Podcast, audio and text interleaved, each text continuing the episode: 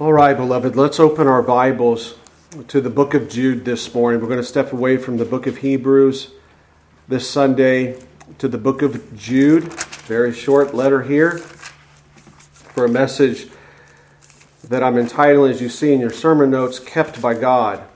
Uh, how many of you have a copy, or need a copy, I'm sorry, of the sermon notes? Anybody need a copy? All right. the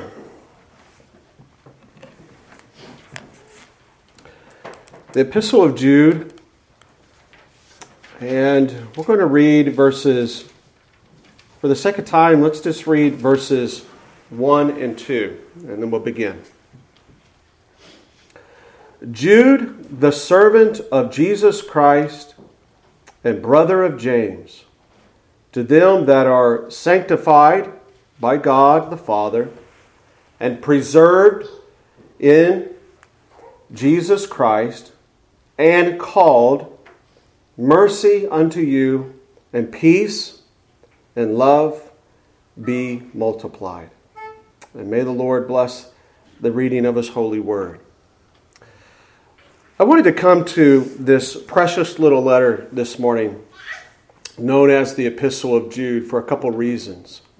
One is because from time to time in a church where we rightly exalt the sovereign throne rights of God in his providence of doing for man and with man as he pleases according to his purposes.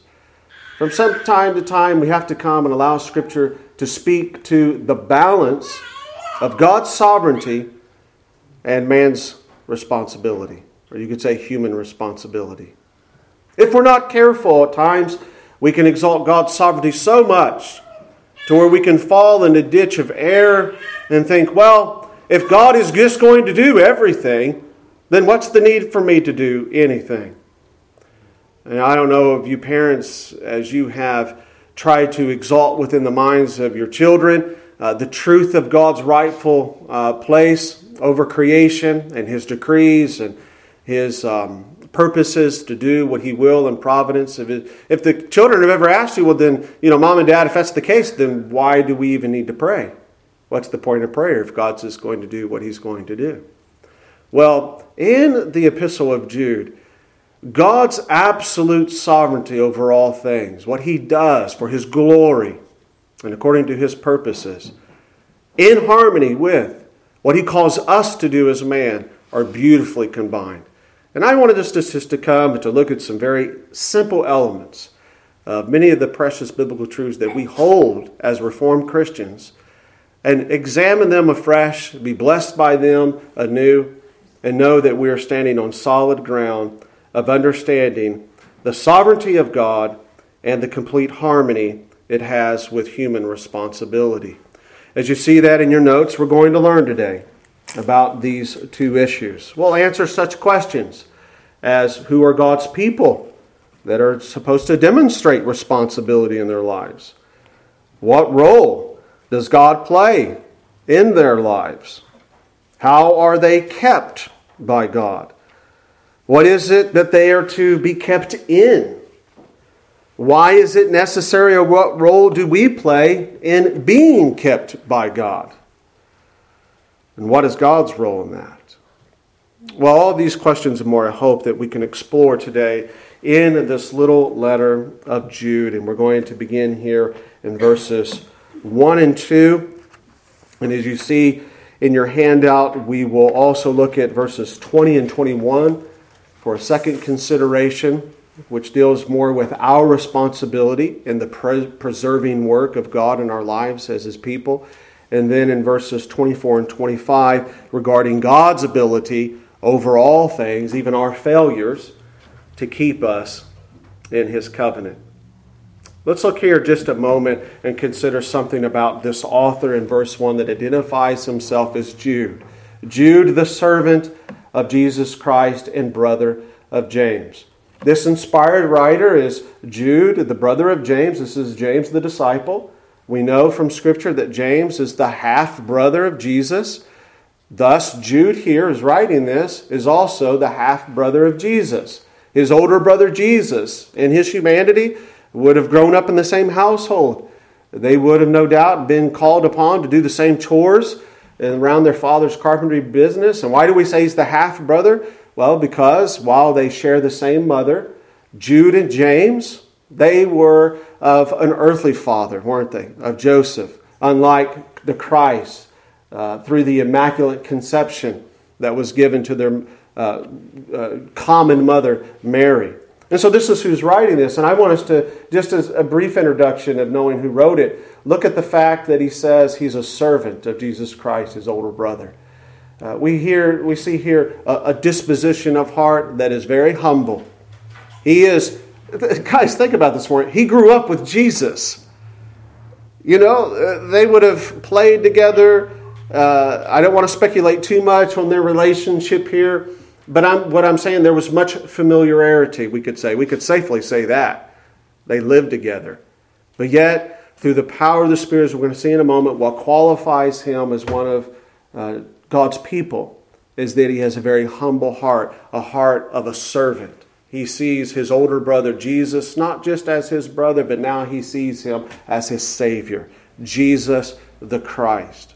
Briefly, just seeing who wrote this. Who, what's the, the context here that makes this so precious? Well, this leads us to the thought that James, something happened to James uh, in conversion that made him have a humble heart. All right? And so this causes us to ask the question well, who are God's people? It's those who are servants. It is those who have this humility of seeing that Jesus is the Christ and they belong to Him, right? And this comes forth for us in this, I call a triple description in verse number one of identifying and describing the servants of Jesus Christ. Look at verse number one. This triple description of God's people that we're going to use to kind of unpack this morning. To them, he's writing that are, he says, sanctified by God the Father. They are preserved and where I'm getting largely the heading of our sermon today, they are kept. They are kept in Jesus Christ and they are called. Or as the ESV translates it very well, to those who are called, beloved in God the Father, and kept for Jesus Christ. That's an appropriate translation too. And that's how I'm going to unpack it in that order called and sanctified and kept.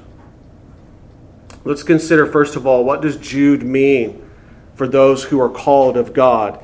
Young ones, does Jude mean here that Jesus is picking up the telephone? Of course not. Does he mean that he's writing a letter and sending a message to call uh, him via, you know, a messenger or, or, an errand runner? No, he's not. What, what's he mean here by being called of God? Let's consider that together.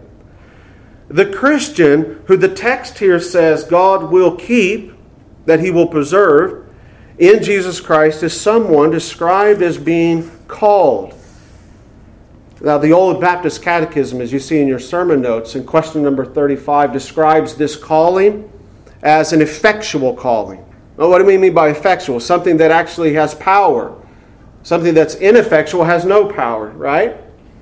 Look at your sermon notes. What is effectual calling? Because that's what Jude's talking about here. He's talking about Christians are those who have been called, effectually, powerfully called. Well, the, the Old Baptist described it this way effectual calling, this calling, young ones, that Jude is talking about here.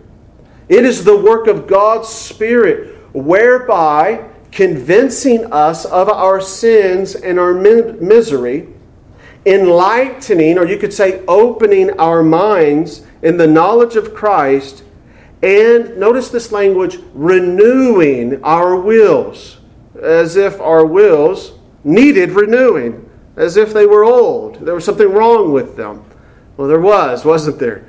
There is something wrong with them. They're sinful. Well, he does persuade, it goes on to say, and enable us to embrace Jesus Christ, who is freely offered to us in the gospel. So, this calling that Jude is talking about is a spiritual calling. It's a spiritual work, isn't it? This is who is going to be kept eventually, who has received this calling. Now, this is recorded in many places in the scriptures. It's good that our Baptist forefathers recognized this biblical truth of this effectual calling. But notice how the Bible describes this and evidences it. You have it in your notes there. Isaiah 41 9 is a good place. We've been reading through Isaiah. You may have remembered this verse. Thou, whom I have taken from the ends of the earth, talking to his people, Israel, the remnant, and I called thee from the chief men.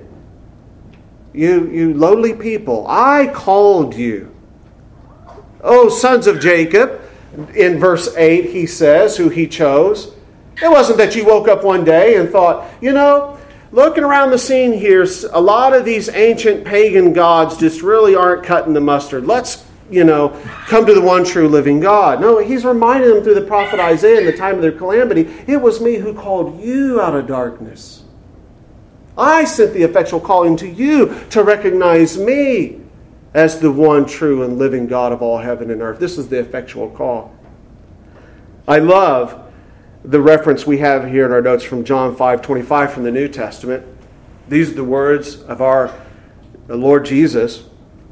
Verily, verily, I say unto you, the hour is coming, and now is, when the dead shall hear the voice of the Son of God, and they that hear, they shall live. He's not talking about the resurrection there. He's talking about those who are spiritually dead in the context of the Gospel of John as he's being challenged by the Pharisees. Who are you preaching this way? Who are you going around saying that you can raise men from the dead and that you can spiritually awaken people?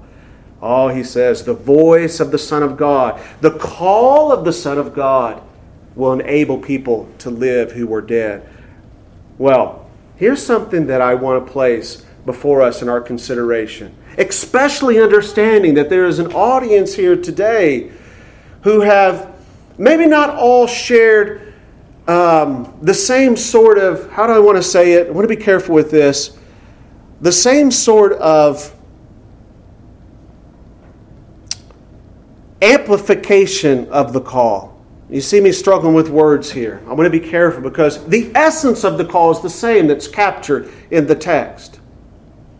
The call uh, Brother Grizz, to you and to me, who lived a world, many years out in the world in, in sin and decadence, you know, at the very bottom of the barrel. It was as if it was a light on the road of Damascus to us. It was a, it was, it was a screaming, shouting call to us. Uh, mounting up, stacking up as if it were the years upon years of sin that we had committed, right? But what about Naomi? What about one of the children in the Hammaker family, perhaps?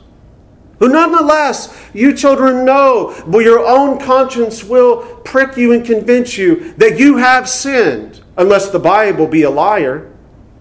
Because the apostles, Paul says, all men, including you even, have sinned and fallen short of the glory of God. Oh, yes, indeed. Perhaps your sins haven't been mounted up as me and Grizz. And sorry, Grizz, you're just in my viewpoint here. praise be to God, right? Uh, but of course, yours hasn't mounted up. But nonetheless, as the brother of Jesus, James teaches us in his epistle, even one violation of the law makes you guilty of all the wicked sins that even me and Grizz would have committed. And so the essence of the call is just the same. You are just as the one who's been on the world for years, just as much in need in, in, and also unable to perceive your own need for the Savior. And so it takes the voice of the Son of God to call upon you. But don't ever fall into the error of thinking, oh, my conversion or my call didn't look as dramatic as the other brothers in the church, and so therefore perhaps I haven't been called. I want to give you a verse in the Bible to help you to see no matter the application, as I'm saying, of the call, the call is verified if you are granted by the voice of the Son of God the ability to recognize, to accept, and to bow and to believe the truths that are being proclaimed in the gospel. Because without that call, you in your natural state, the way you were born, you cannot come to that place by yourself. Look at your sermon notes, 1 Corinthians chapter 2, verse 14. The natural man, no matter the age, the natural man, the way you were born, with the proclivity, the inclination to sin and to like sin. The natural man receives not the things of the Spirit of God for they are foolishness unto him. Neither can he know them, because they are spiritually discerned.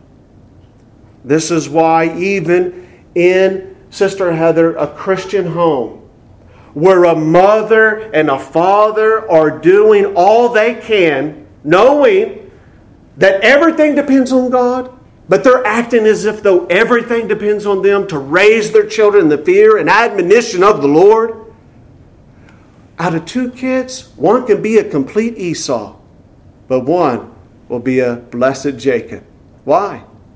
Because it's not within them even being saturated with the gospel, being saturated with Christian parents who love them. No, not perfect, but are showering them with love and, and walking with them and pointing them to Savior, but still they could see the gospel. These things are foolish.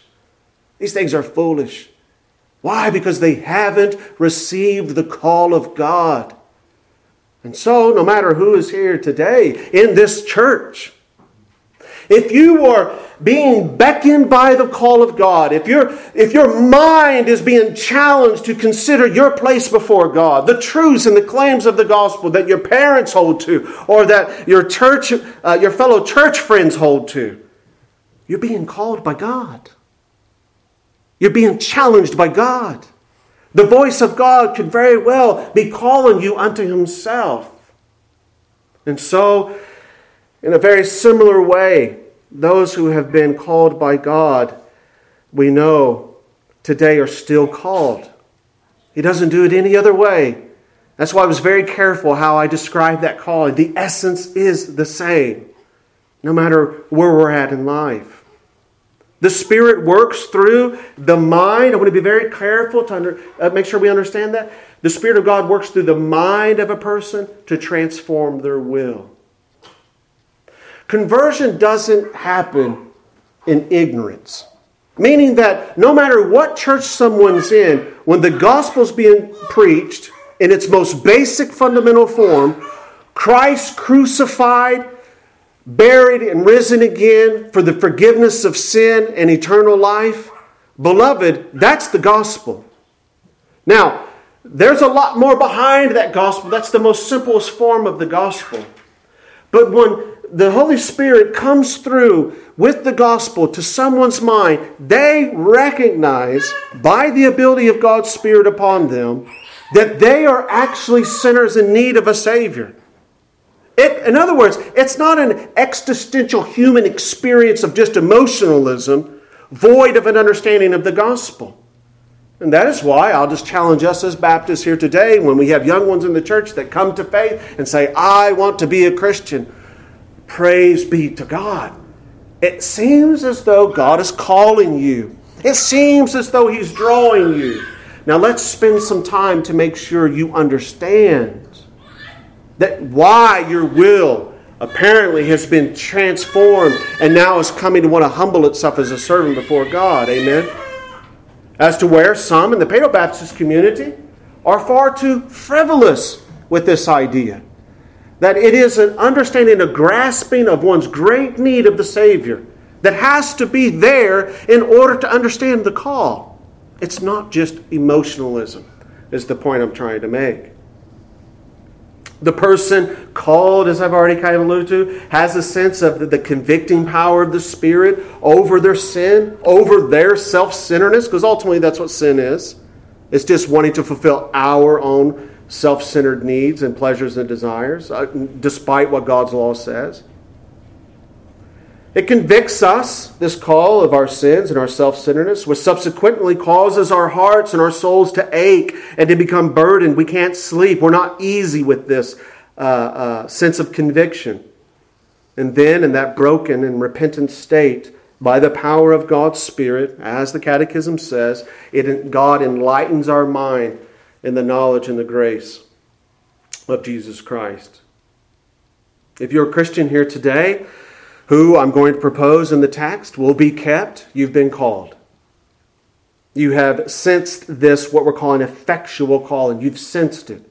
Yes, the implication may be different, but you've sensed it. You've experienced it. You have actually felt and sensed the drawing, the beautiful, attractive drawing power of the cross where Jesus bled and died for you. It's a real personal experience for you. You know it to be true. The voice of God has branded that precious, glorious reality, that, that adoring reality of what Jesus did upon the cross. And He enabled you to respond to what Jesus says in Mark 1:15, the kingdom of God is at hand. Repent and believe the gospel. Now, such a calling no doubt is going to disrupt the usual routine of our lives. There will be, or I should say, there should be a noticeable difference in the life of a routine person who's received this calling. Philippians 1 6, uh, you have that in your sermon notes. It's a wonderful reminder that this noticeable difference of one who's received this call may take some time. That's what Philippians 1 6 is teaching. But at the same time, it teaches that it's a progressive moving forward and a further conformity to the image of God. But notice in Philippians 1 6, it will take time, Christian. You don't receive this calling, be humbled as a servant, and automatically be eradicated of everything that plagued you and instill latches onto you coming into your Christian walk.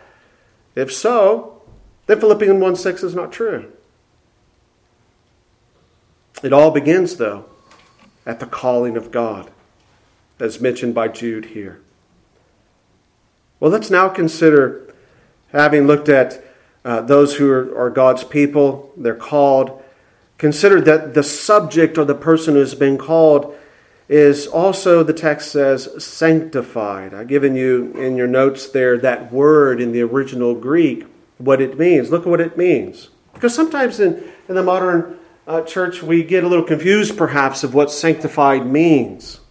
Does it, does it mean I'm like, you know, purer than my fellow church members? Does it mean that I'm a little more holy um, than, than my spouse? Well, look here. It, it simply means, at least in this usage here, to separate something from profane things and dedicate it to God.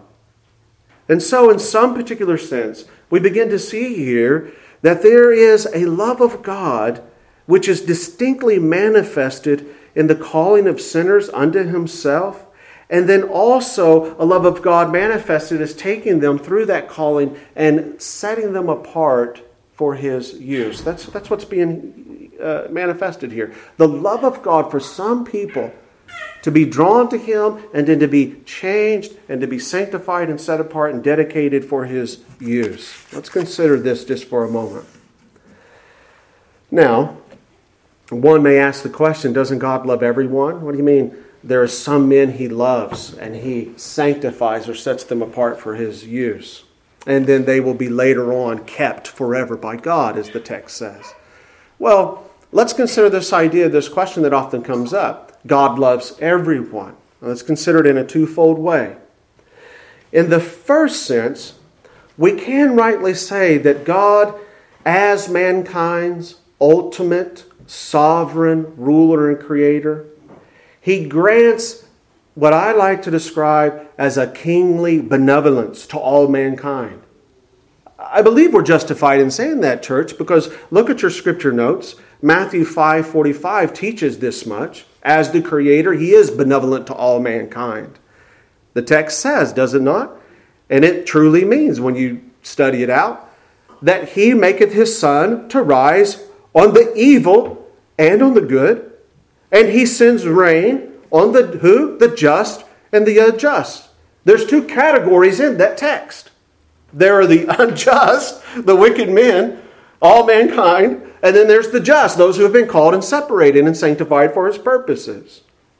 And so I believe that we're completely on safe ground to conclude that God does demonstrate what can be described as general benevolence for some of my Calvinistic friends.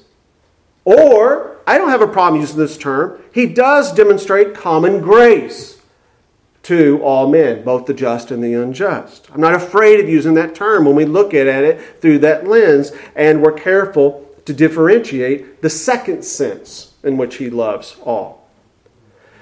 The second sense, which is a very important sense, is that this common grace, or what we're calling general benevolence toward all mankind, it is not in any way void of God's displeasure and his wrath against the unjust sins. In other words, although God does extend to them common grace by allowing them to enjoy all the blessings of his creation, he does not ever once become less angry toward the violations and the, the transgressions of his holy law against the unjust but for the purposes, as the old Puritans used to say. Ungodly kings, even ungodly men who pave the roads that you drove on here today, who come and fix your air conditioner, who give you food upon your plate. God uses all these things, the Puritans used to say, to be window dressings for his elect church. Right? But that doesn't mean that God's going to wink at them on Judgment Day that somehow he's going to, you know, minimize the judgment they deserve.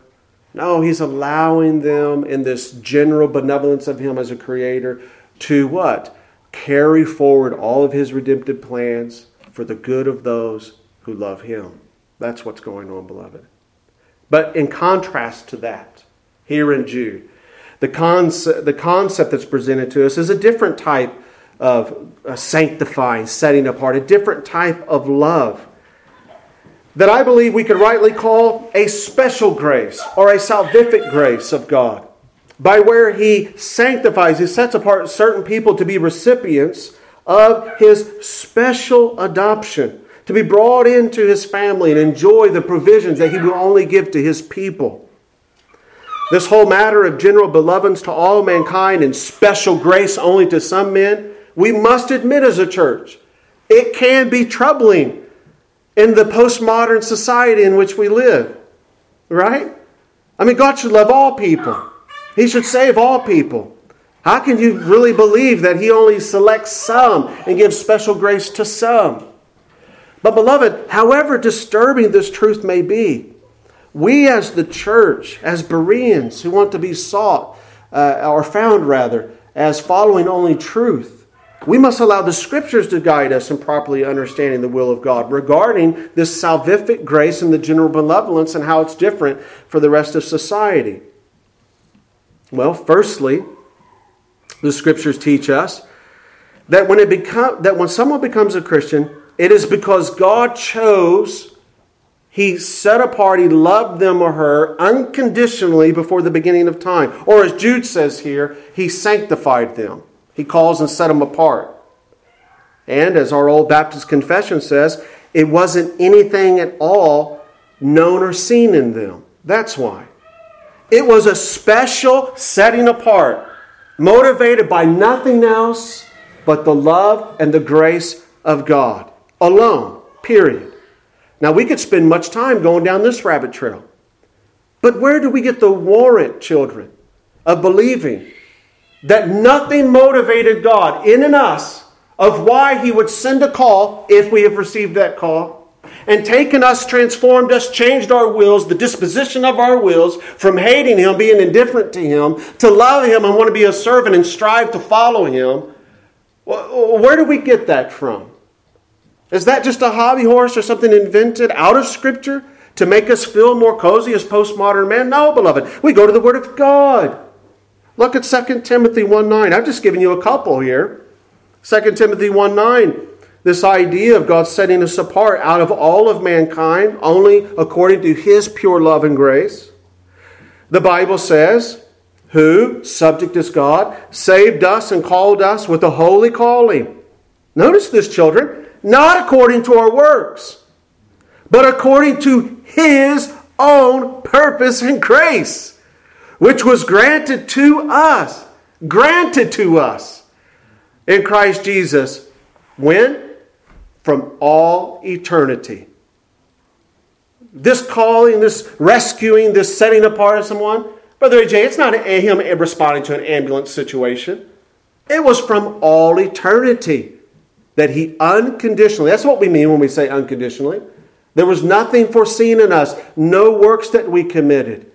And this is what makes his mercy and the grace, which our catechism said is offered to us in the gospel of Christ, beloved, so powerful and so precious. When someone hears the true gospel preached, they understand the amount and the magnitude of the love of God. They see the true representation of the cross, that you truly deserve hell for your sins. But despite your own sins, I'm going to die for your sins. And I'm here to rescue you from the, the depravity of your sins and give you eternal life. Ephesians 2 5 also echoes this truth of God's unconditional love, unconditionally setting apart some men in all of humanity for his special purposes and love. Even when we were dead in sins, hath quickened us, made us alive this goes back to John 5 25, hearing the voice of the Son of God. He has quickened us together with Christ. Let's read it together. By grace ye are saved. Grace, there, children, means grace. Totally ill deserving sinners receiving pardon from a righteous God. That's grace. Grace is never to be confused with God's effectual love and pardon and mercy with our good works or something that we can, can contribute to the grace. Never. It's by grace ye are saved. Lastly, Ephesians 2 8. For by grace ye have saved, you have been saved through faith, and this is not of yourselves, it is the gift of God. They're just amplifying that faith is an instrument that's used, but it's given to us by God. There are some that they get bound up sometimes, and they even say that we're saved by faith. They say, oh, that sounds like you're making faith a work. Well, no, we're saying what Paul says here in Ephesians 2 8. God uses faith by changing our mind and our will to be able to respond in faith that He gives us. And that is the experiential aspect of our conversion, the faith. It works, as Dr. Peter Master used to say in seminary, in the palace of your mind. That's where it works. That's where faith is created. Well, secondly, along that means and complete and in complete harmony with God's special grace, Scripture tells us that when people are lost, it's because of their own sins that they are responsible for. Read Romans 3:23. I make that point of how this gospel this truth of God's special love upon some who he calls and he sanctifies is, you know, really offensive to the postmodern world. Beloved, I say that because no one's going to be able to say on the judgment day, well, I'm only here being condemned and punished only because you didn't call me and you didn't sanctify me. Romans 3:23 says, "No, you're going to be judged and you're going to be punished because of the sins that you have committed. You wanted to commit them, and you did commit them. God was not obliged to rescue any of us, was He? No, John talks about it. We love darkness. We didn't want to hear the light. Isaiah, the references Isaiah, we could have spent more time there. They were loving their idol worship. We've been reading through Isaiah. They didn't want, they didn't want to change. But God sent the prophet he sent light, He sent His message, and He rescued them.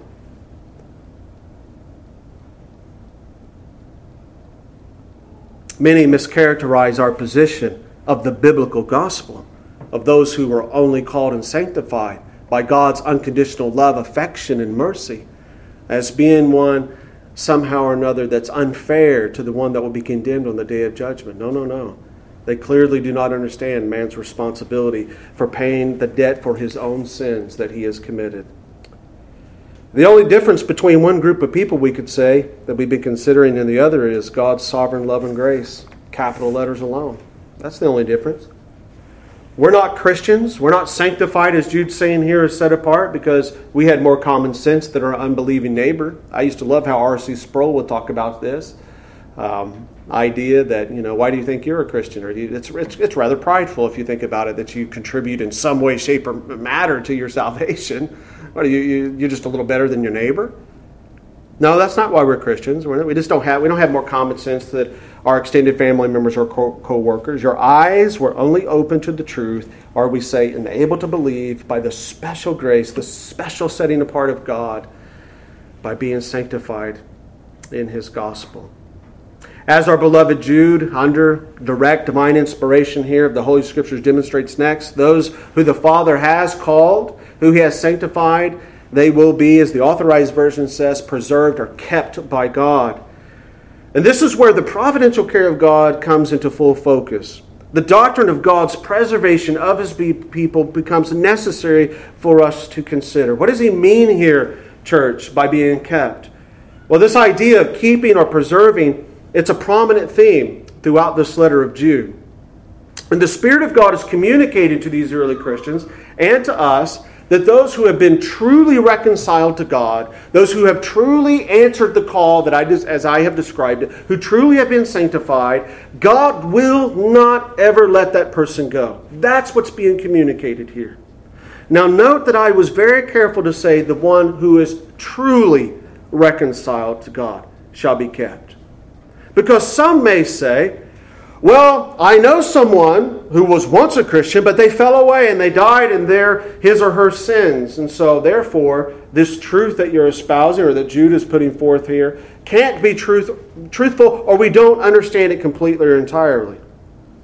Well, the doctrine that's being taught here by Jude is not the preserving of all professing Christians. That's not what he's talking about. It's the ones who have been called and sanctified or even those who appear to you and me to be Christians. He's not saying that they will all be kept because we're easily deceived. It is the doctrine or the teaching of the keeping, the preserving of the true saints of God. What are they to be preserved in?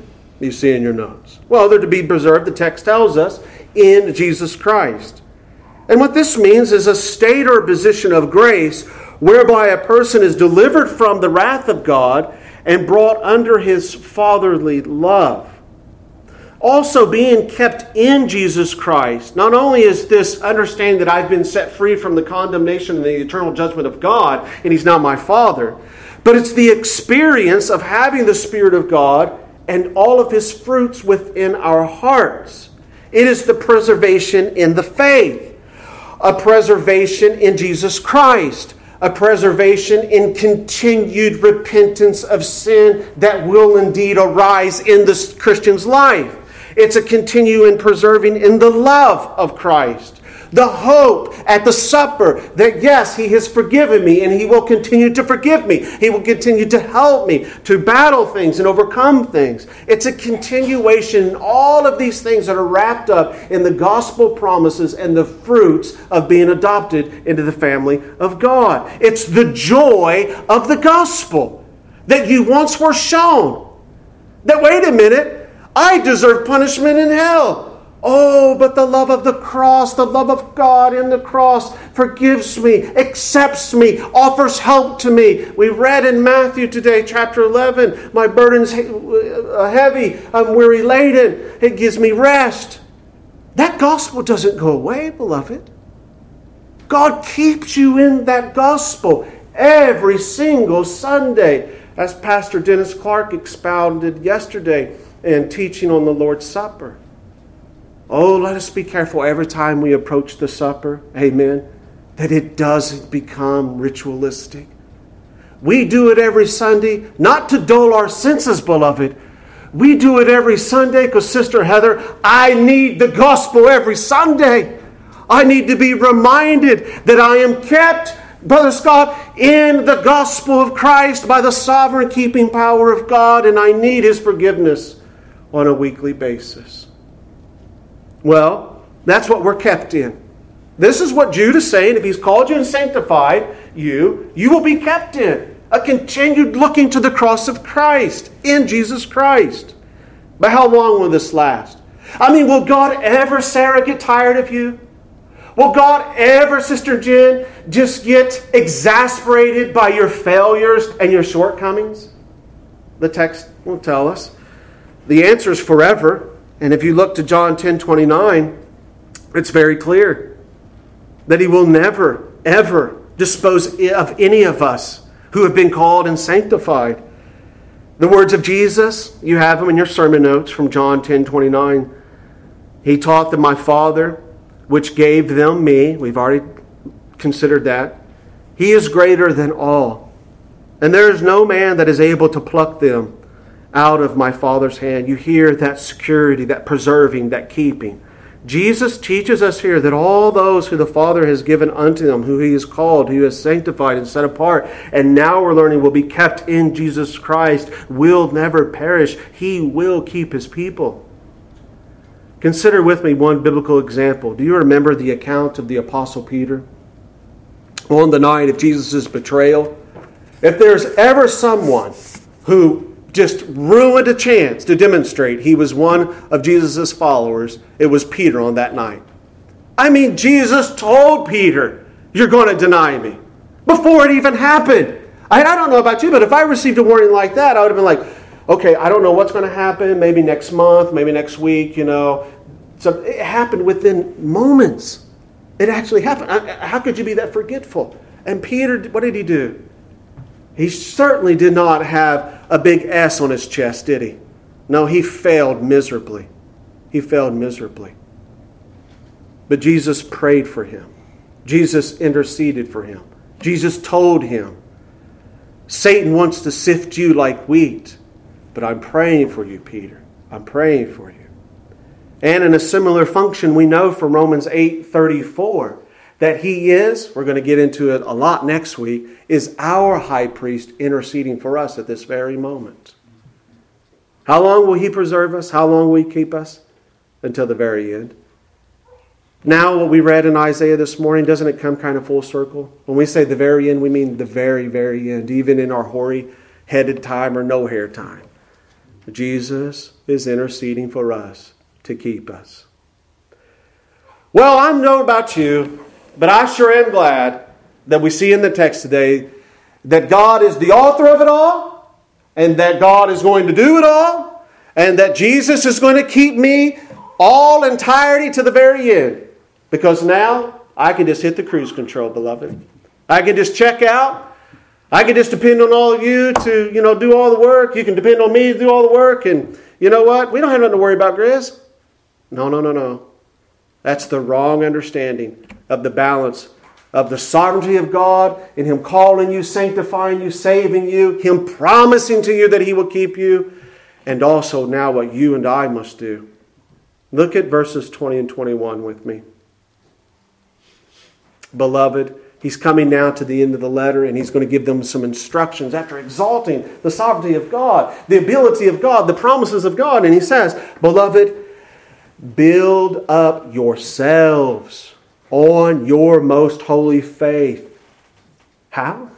Praying in the Holy Ghost. And notice verse 21 keep yourselves in the love of God, looking for the mercy of our Lord Jesus Christ unto eternal life. Up until now, we've discussed much about God's role. But what must the Christian be doing in this life? Where we are ultimately guaranteed to be preserved and kept by our faithful covenant God. Well, in the overarching context of this letter to Jude, he's telling the Christians to contend for the faith that was once delivered all unto the saints. That's the overarching context. To, to battle against false teachers that he says has crept in unawares in verse 4.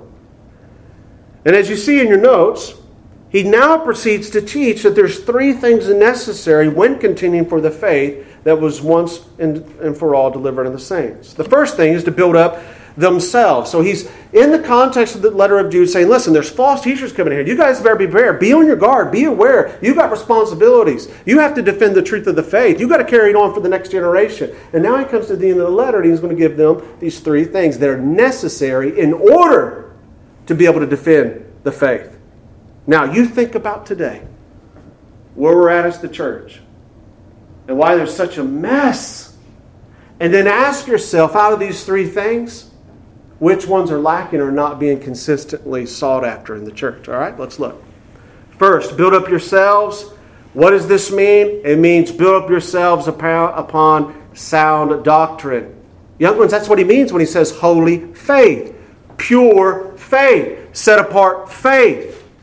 We take responsibility for our own spiritual lives by the grace of God and the renewing our minds, and we build up these minds, we build up ourselves upon the holy faith in truth. In truth. So, in other words, we're getting in the exercise gym, uh, beloved. We're, we're, we're coming and we want to spiritually get exercised. Uh, we, we want to grow. We want to take nutrition. We want to take vitamins of biblical truth. We're listening to things. We're reading things. Above all, we're studying our Bibles. We're spending time in the Word. We're building ourselves up. So it's absolutely necessary to contend for the truth, preserve and conserve, conserve truth for future generations by each one of us building ourselves up upon the holy faith. Not just the pastor, not just mom and dad, not just my husband, not just my wife. No, all of us have a responsibility, he's calling us, to build up ourselves in the faith. And when we don't do that, guess what happens? Men creep in unawares. Start peddling lies, misinterpretations of Scripture, and we all just sit comfortably in the pews, don't we? And go right along with it. Until until, because of God's promises, the winds of reformation start blowing. Until things start getting too far and God's people say, wait a minute, this isn't in God's word. This doesn't seem right. And then God will what? He will bring revival. I was contending with the brethren this weekend as we'll come into our business meeting. There was much talk about revival, and I noticed that there was one historian amongst us He's very knowledgeable about the uh, early uh, 19th century revivals, which many of them now are rust belts. There's no life in the church there anymore. Uh, the works of Charles Finney, other things like that. And I said, Brother, I said, be careful that you don't make God's moving and revival all about these big movements of emotionalism. Be careful. Because I see revival going on right now. There was 20, almost 20 guys. I didn't get the exact count. I think only said there was like 20 something guys in Podunk, Knightstown, Indiana there. And they weren't there, guys, just because of the pizza, even though we had good pizza. They were there to build themselves up in the truth of the holy faith. And then these men go back to Wisconsin. Then these men go out to Terre Haute, Indiana. Then these men go over to here and go over to here. And they sit in their churches and they're bringing about reformation. They're bringing about and they're continuing for the faith respectfully, rightfully. This is what we admonish at those fellowships. You love your local church. You go there to be an instrument of change the right way. Isn't that glorious? Beloved, that's revival. That's revival, building up a desire to be built up in the holy faith. Well, secondly, what's important to contend for the holy faith is praying in the Holy Ghost. And we're going to be talking about this in the business meeting. Understanding, of course, that our struggle is not with flesh and blood, but principalities, powers, and weaknesses in high places. We must be a praying people. Jude says, in order to contend for the truth, you, by God's grace, pray in the Holy Spirit, meaning simply this the Spirit, in harmony with the Word, makes known to you that you have been adopted into God's family Uh, that you belong to God, and therefore, in that spirit of adoption, as a son or a daughter, that comfort, that liberty that comes with being a son or daughter, that freedom, you approach your Heavenly Father, yes, with reverence, oh, but with a, a disposition of knowing that He hears you. That's what it means to pray in the Holy Spirit. It does not mean to pray in the Holy Spirit some formal mechanical prayer that has to have all the exact theological words out of a confession or out of a book. Nor does it mean praying in the Spirit. We must say this, should we not? Mean that you can speak in some sort of angelic language or unknown tongues. Very simply, we know we're correct in saying that because Jude here is telling all the church to pray in the Spirit. And there's a certain class of Christians that would say, well, what this means is that you're given direct communication by God and you're able to pray in the Spirit in angelic languages. But, but that's only, but they also will say only a few people can do that. And some of them even confess, as we learned at our breakfast meeting Saturday morning at the fellowship, we had interaction with a Pentecostal man at the restaurant. He said even very few even do it nowadays. So we winked and said, well, thankfully that's true. okay. Moving on here, coming to our point here. Thirdly, necessary, keep yourselves in the love of God. Let's look at this, verse 21, because this is really the theme we're working with here. Relating a little more closely now with our topic of being preserved, Jude says that one way to contend for the truth is to keep yourselves in the love of God. Now, at this point, you may be thinking, as I often will think at times and have to get back on track, wait a minute, just wait a minute. We were told, being kept by God as His people, we were instructed in verse 1 that He's going to do this. So why are we now being told to keep ourselves? Well, this question reflects our flawed human logic, which thinks along this line if God's going to do it, then I don't need to do anything. But biblical log- logic is much different, beloved, from our sinful, darkened reasoning.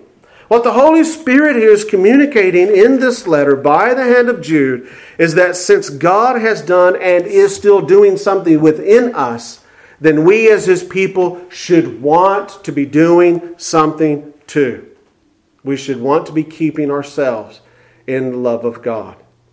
Look at your notes at Philippians 2, verses 12 and 13. This is a classic way to illustrate this point of us keeping ourselves. Work out your own salvation with fear and trembling, for it is God which worketh in you both to will and to do his good pleasure. Work out your own salvation with fear and trembling.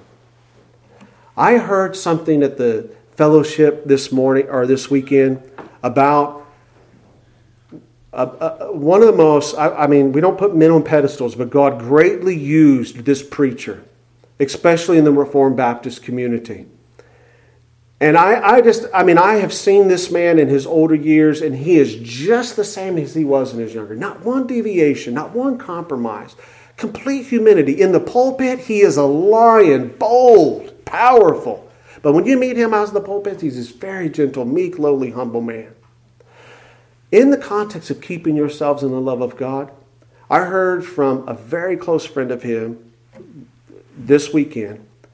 He said, You know, many people don't know this. But before his first wife passed away, when he would be given a Time magazine, which he was fond of reading, he always advocated his ministers we need to be kept up on the times that are going on so we can relate to the people in the pews and what's going on. He would give that magazine to his wife and he would say, Dear, I want you to go through the magazine and I want you to cut out anything in this magazine that may be a stumbling block for me as a man. Now, this person that was telling me this said that there was another minister that used to always who knew about that said, "Well, it's a matter of the heart. It's a matter of the heart. It's not the magazine. It's the matter of your heart." Uh, speaking of the minister, but what he failed to see, the one that was saying that, is that this dear brother took seriously the reality that he knows it's the matter of the heart. And he wanted to keep care, he wanted to have careful attention of what was coming into his heart. Right? He wasn't at all saying that forces me or that makes me do that. No, he was careful of keeping himself, of watching himself, of working out in fear and trembling what God has blessed him with, which is a reality, which, is an affection toward his holy law. And he wants to walk in those paths of righteousness. I'm much more cautious to the libertine than I am the careful man. Amen? Human logic, again, would say if God is doing it, why do I need to do anything? But, friends, that's human logic. Biblical logic doesn't position ever the sovereignty of God against the responsibilities that we have as His people. Don't ever forget that. Instead, it emphasizes both equally in complete harmony. Therefore, we safely and biblically can conclude that since God is at work within us, if God is keeping us, then it is absolutely correct for Jude here to say that I ought to also exhibit some responsibility in keeping myself because God's given me some equipment to do so. We are, as Dr. Peter Masters, this, this, this, this, uh, kind of threw me for a loop when he used to talk this way, but beloved, remember, we've already talked about being called. We've already talked about being sanctified. Now we can talk about cooperating with God, right? We don't talk about cooperating with God until He's given us His Spirit in order to be able to cooperate with Him. We are to cooperate with what God, through His Spirit, is doing in our lives. You and I are to cooperate with the Lord. We're not to be always fighting against Him. Well, I know God's word says that, but I'm not doing that. Yikes. You're demonstrating, you know, you don't have a very cooperative spirit. You may not have the spirit at all if you're acting like that. Cooperate, of course, entails specifically giving up ourselves wholly and truly to the work and those things that He calls us to do. Giving ourselves up unto them. Oh, the Bible, as uh, Pastor Chris Mita was talking about yesterday, it is the instructions that God gives us. It is sufficient to help us in all areas of our faith and our practice. And when we don't cooperate with it, when we don't want to let it be the authority, and by His grace, by His uh, enabled ability that He has given us a transformed mind to recognize this truth, walk, stuck to prayer, put, cut out the Time magazine, when we don't do those things, don't expect any changes if you're fighting against God. We can't constantly be fighting and not cooperating with the Spirit and the Word and expect any different results. Oh, but I just can't do it. No, you can't. By yourself, you can't. You have to come to the cross again and again. You have to come against other brothers and sisters and say, do it together. You have to get with your spouse. You have to walk these miles along other Christians, but you can't give up. And you have to be ready to be held accountable, right? We have to, brothers and sisters. Persevere, kept, in one dictionary is described to continue doing something in spite of difficulty in, in opposition. Don't give up. Keep going in the faith. And we don't have enough time really to do justice to the last set of text that I want us to look at. But even despite our own shortcomings, let us briefly look at verses 24 and 25 that exhibits for us that God is able and He is willing to keep us as His people despite ourselves. The theme of these closing verses here in 24 and 25 that says, he is able that or him that is able referring to God of course to keep you from falling and present you faultless before the presence of his glory.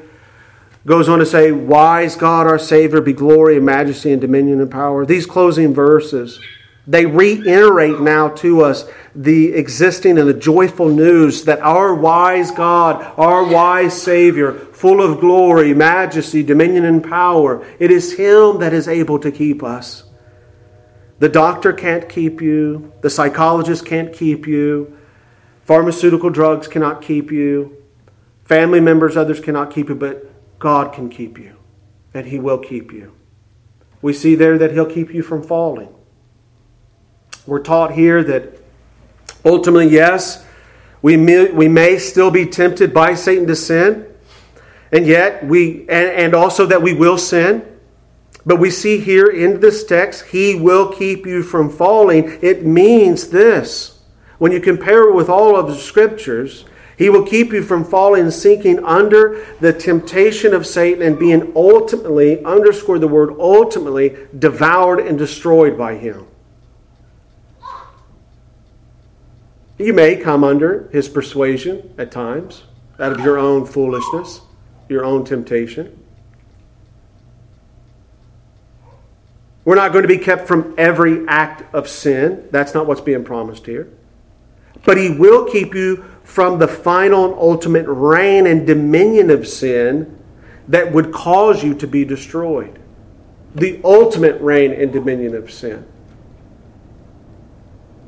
He will keep his elect from all damnable heresies and apostasies. You may get wrapped up. I don't know. I'm not going to ask for a show of hands, but I don't think I've ever. I don't think I've ever been in a, in a situation where I've believed in a, a, an actual heresy that was so contrary to Scripture that would damn my soul. But it is a reality that the called and the sanctified can at times spend a season under a false teaching that's a damnable heresy. But God will bring them out of that. That's what meant here. He will keep you from falling on the ultimate sense. And why? He wants to do that for the presentation of you who he has given to Christ, who is kept in Christ, to present on the final day as faultless for his own glory. Look at the text. This wise God, our Savior, be glory and majesty, dominion and power. What a synopsis of the glorious gospel that we see at this point at the end of the message. The one who has been set apart, the one who has been beloved of the Father, called by the Spirit, and kept in Jesus, will be presented in the end faultless.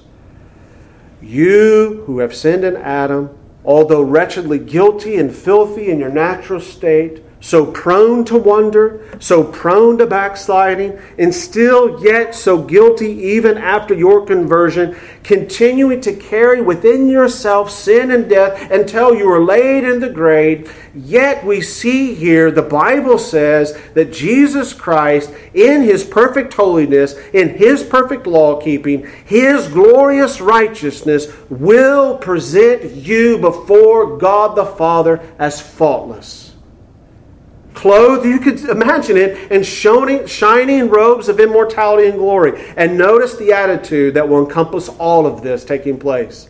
Exceeding joy, the text says. With exceeding joy. Because we will be shouting praises knowing what we truly deserved and what we've been delivered from. Won't we? Praise be to Christ. Thank you, oh God, that your gospel was true Oh, oh, glory be to Christ in the highest. There'd be exceeding joy.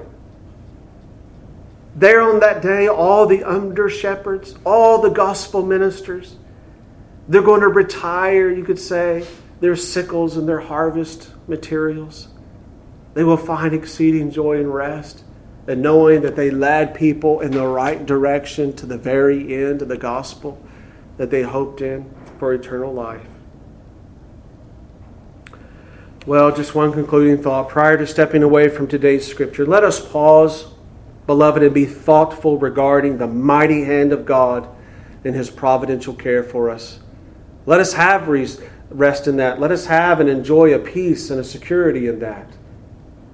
These truths will mean so much to us as we grow and we move forward in our Christian life, especially in times of apathy when you feel as though He's not going to keep you. Because, as we mentioned today, the need to persevere is a reality on this side of glory. We have to keep ourselves. The Christian life is one of joy, it's one of unspeakable happiness and contentment. But it's also one, as we're seeing today and have been alluded to, of a, cons- of a consistent battle against the world, the flesh, and the devil, all of whom want to work together to take away from us many of the truths that we've considered today. No matter what the decrees of God have in store for us in the future, may we always recall that He will keep us to the very, very end. Let's say a word of prayer. Holy Father, we come before you, O God, and we truly are humbled and thank Thee for what you have done in our lives. Lord, as we mentioned earlier, no matter our age, no matter our position in a family context or in society, all of us have shared in essence the same calling by which you have shown us our great need for the Savior. You have rescued us, and as you did your ancient people that were in error and in rebellion in so many ways through the prophet of Isaiah. You sent and you called us. Oh, we thank you. We're so humbled by your blessed call. Keep us, we pray, from delightful ignorance. Keep us, we ask you, O oh God, from the air of comfortable slothfulness. Keep us, we pray. Preserve us unto the very end. By your tender love and reminder each Sabbath day at the supper of what Jesus has done upon his cross. God, many of us here are weak. Many of us, oh God, have walked into this place this day with scars upon our backs from the effects, oh God, and the consequences of sin. And we need you, O oh Lord, to take the things that Jude, your inspired author, has presented to us today and make real to our hearts. I pray for the one, O oh God, who may be on that precipice, that dark, unjoyful, dark precipice of doubt. Bring them back, Lord. Show them what they have in Christ. Give them the blueprint of victory in your word. And, oh God, encourage them to move forward in their high calling as one of your sons and daughters. Help us, O Lord, to recapture many of these things, for they are necessary to contend for the truth of your church, not only now, but for future generations. We bless you and we thank you, O God. In Jesus' holy name we pray. Amen.